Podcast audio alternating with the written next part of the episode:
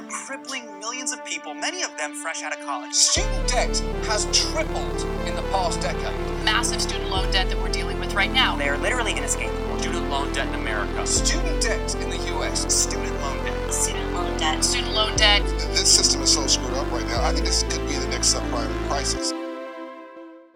Welcome to Higher EduStation, the podcast series hosted by your favorites, Katria and Leanne. Today's topic is the crisis surrounding student loan debt. The $1.5 trillion one, to be exact. 10 years after the 2008 financial crisis, there are headlines of record low unemployment rates and a booming economy. Yet one area has worsened over the decade and threatens that recovery: student debt. Constantly we're told devastating stories of students who go chasing the dream of American white-collar success only to be left burdened by their all-consuming student loan debt, a debt 7 out of 10 college students graduated last year with. However, how did this come to be? And what can we do going forward? In this podcast, we will be delving into the economics that surrounds student loans and interviewing experts with differing perspectives among the field to gain a comprehensive view of the issue at large. What we're experiencing today is a perfect storm of sorts in student loans. Over the past decade, we've seen not only rising costs of college tuition, but also rising attendance rates, such that more people are pursuing a higher education than ever before. Between rising enrollment, costs, and inflation, graduates are finding themselves in more debt than their predecessors, causing their debt number to continue rising from less than $500 million in 2006 to the $1.5 trillion we see today. I just want to emphasize that for a second. There's more than $1.5 trillion currently owed on student debt. $1.5 trillion is a big number, bigger than credit card debt of Americans and second only to mortgages. To get some of the real-life experiences behind these numbers, we spoke with Cody Hunian, Program Director of the nonprofit Student Debt Crisis. The thing that most people talk about is the impact of student debt on the economy, right? So there's $1.5 trillion, and there's 45 million of us with student debt directly. But I think it's also really important to really hone in on that personal student debt crisis that every one of us faces, because it is really a crisis for these families.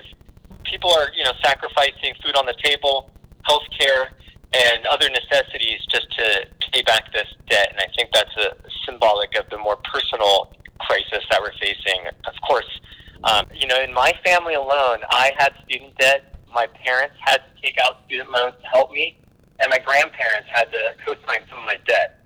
So there's three generations of all ages in my family impacted by student debt.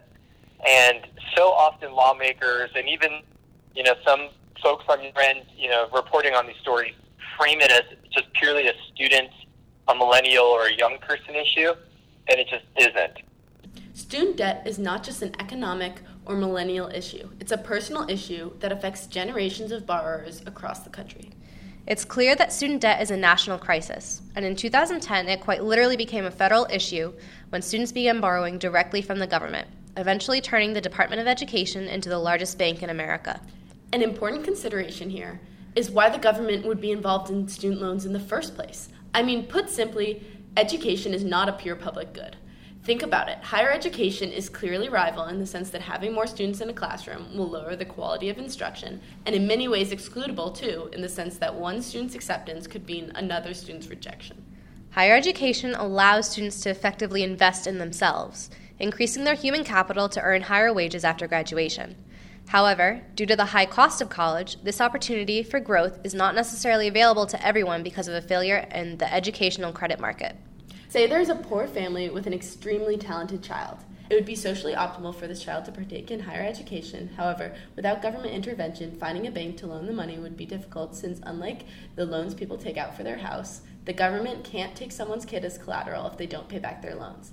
Thus, since the bank can't tell if the kid is a good investment or not, they'd be unlikely willing to hand out a loan. Without government intervention, then, higher income families would simply provide more education and thus set their children up for higher future income, while children in low-income families, on the flip side, would not get the same chance.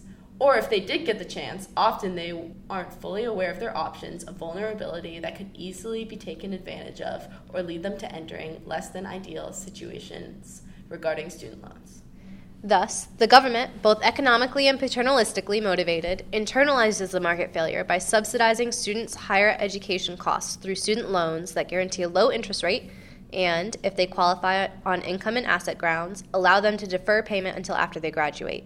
These government-sponsored loans essentially make the investment of higher education more accessible across different socioeconomic classes, better allowing for income mobility. However, even with the government intervention, there are a number of other complications that arise. For example, there is an oversupply of education with a lack of demand, resulting in a society where roughly one half of college graduates are working jobs that don't require a college degree and where college graduates are making the same as they did in 1979, yet paying quadrupled prices. Still, college enrollment continues to increase, alongside astronomical prices. Why? Well, Katria, good question. Some argue that student loans, false advertising, and social pressures that shame blue-collar lifestyles over-encourage students to make bad investments in their higher education.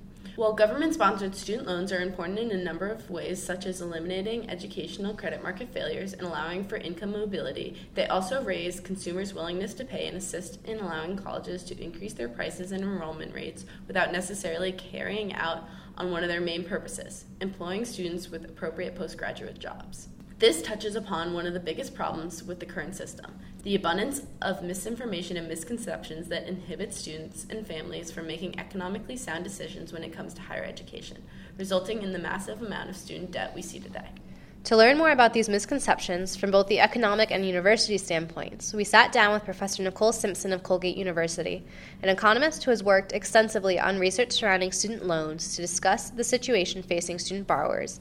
Students from certain socioeconomic backgrounds or lower income students or students from lower income backgrounds don't understand that some schools will actually, give financial aid packages that are more generous even though their sticker price is a lot higher. And so, again, trying to compare apples and oranges becomes very complicated. And so I think, I think a lot of people don't understand how financial aid works. They don't understand, how it works at every. And then, of course, students and institutions, they just don't have the manpower, right, to do this sort of advising. And so then it's up to the parent and the student to sort it out. And it is super complicated because every school you're going to get, if every school you're accepted in, you get kind of a financial aid package. But the bottom line, they don't really tell you what the cost of that college is going to cost you after 4 years. And so there's been some discussions recently about standardizing the letter that comes home, and that it would, because here's your financial aid package, but here's the cost to you, and here aggregated over 4 years, this is what it would cost, and then think about the interest over 10 years compounding, right? What then is your final cost of college? And so better information, both on the parent and the student side, but also on the institutions. They can do a better job. Speaking with Professor Simpson, financial literacy, or lack thereof, emerged as a contributing factor to student debt. That being said, it seems like universities are aware of this and are doing a lot to help inform students and alleviate the weight of student loans, at least where they can. On top of that, the Department of Education, the United States government, is the group that owns our loans. One would think that with the government on our side, we wouldn't have such a massive debt problem. However, clearly this is not the case. This came to light in our discussion with Cody. We really identify that these borrowers are actually doing everything they can to try to pay back their student debt. Mm-hmm. And there's really systemic problems from student loan companies to the Department of Education that make it really hard for them to do so. And it actually compounds their debt problem and makes it even harder to pay back.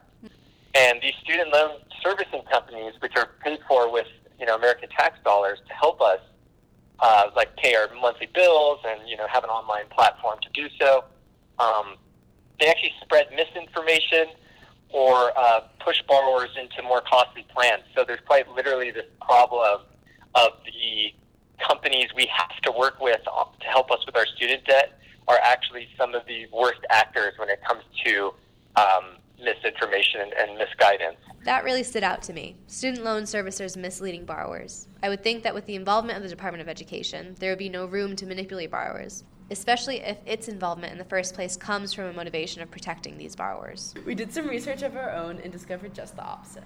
While the Department of Education is acting as a massive bank, infrastructurally it can't manage student loans. So our loans are serviced by companies hired by the Department of Ed, companies that have been receiving a lot of negative press lately. It appears to be quite common that borrowers call to get help refinancing their loans and are often pushed into forbearing them, even when there may be a better option available to them. With forbearance, interest on your debt will continue to accrue, and so the amount you pay back on your loans will end up increasing, with 3 years forbearance costing a borrower who initially owed $30,000 almost $6,500 more. Income-driven repayment plans, on the other hand, avoid fees and adjust your payments according to your income. If you have no income, you have no payment. The question then arises of why borrowers would be encouraged to pursue forbearance if there exists some better option. We see two cases where this could happen.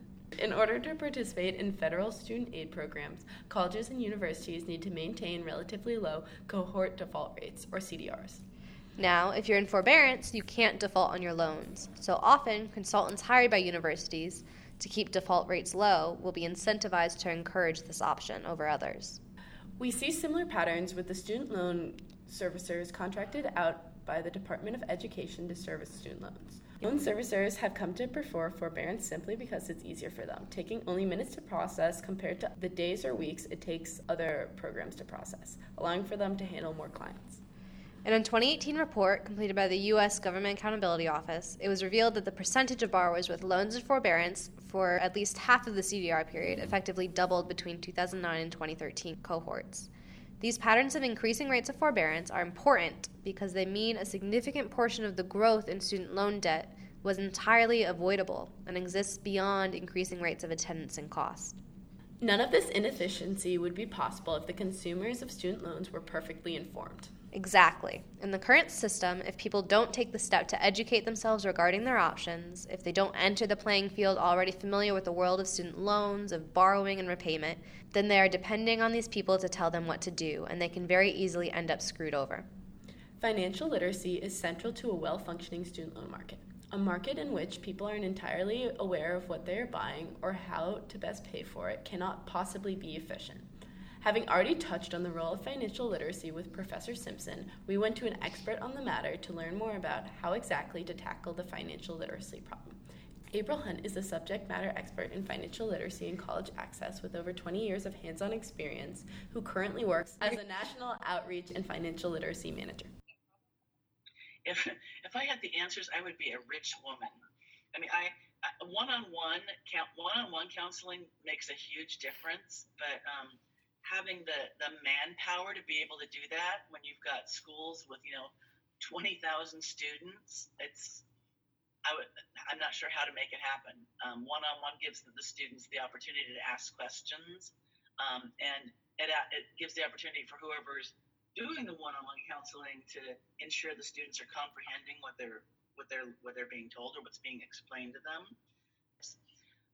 Plus, a lot of students will overlook career technical education, which is usually a lot less expensive than a traditional four-year university, and skilled trades are in such high demand right now. And then another, I would think, is a lot of students have built up in their minds that they have to get to their dream school, and it's the only place they can go, regardless of how much it costs. And if they don't get in or if they can't afford it, they think that their lives will be ruined, and that's absolutely not the case. You can get an excellent education at a community college and then go on to a four-year college, and you're spending a lot less money.